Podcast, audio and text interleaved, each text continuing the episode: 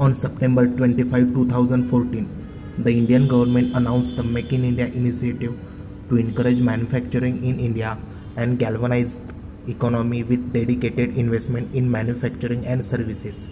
Immediately after the launch, investment commitments worth crores were announced. In 2015, India emerged as the top destination for foreign direct investment, surpassing the US and China. In line with the national program, states too launch their own initiatives.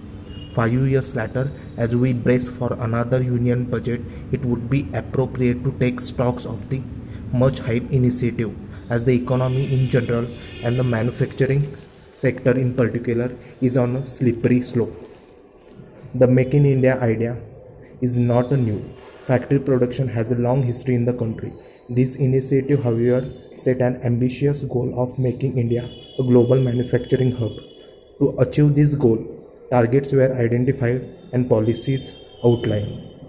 The three major objectives were to increase the manufacturing sector's growth rate to 12 to 14 percent in per annum in order to increase the sector's share in the economy, to create 100 million additional manufacturing jobs in the economy by 2022 and to ensure that manufacturing sector contribution contribution to GDP is increased to 25% by 2022 from the current 16%.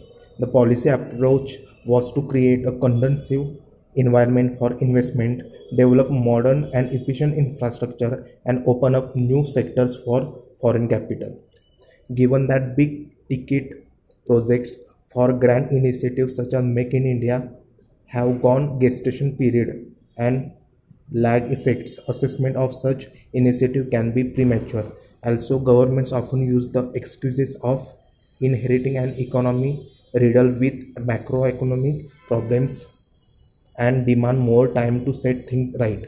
This is an argument that the current government invokes frequently. However, five years is a reasonable time period to assess the direction and magnitude of outcomes, as the policy changes were intended to assure growth in three key variables of the manufacturing sector investment, output, and employment growth. An examination of this will help us to judge the success of the policy. The last five years witnessed slow growth of investment in the economy. This is more so when we consider capital investment in the manufacturing sector Gross fixed capital formation of the private sector, a measure of aggregate investment, declined to 28.6% of GDP in 2017 to 18 from 31.3% in 2013 to 14. Interestingly, though the public sector shares remained more or less the same during this period, the private sector share declined from 24. 2% to 21.5%. Part of this problem can be attributed to the decline in the saving rate in the economy. Household savings have declined while the private corporate sector savings have increased. Thus, we find a scenario where the private sector savings have increased but investment have decreased despite policy measures to provide a good investment climate. With regard to output growth, we find that the monthly index of industrial production pertaining to manufacturing has registered double digit growth rates only on two occasions during the period April 2012 to November 2019. In fact, the data show that for a majority of the month it was 3% or below and even negative for some month. Needless to say, negative month implies contraction of the sector. Thus, we are clearly waiting for growth to arrive.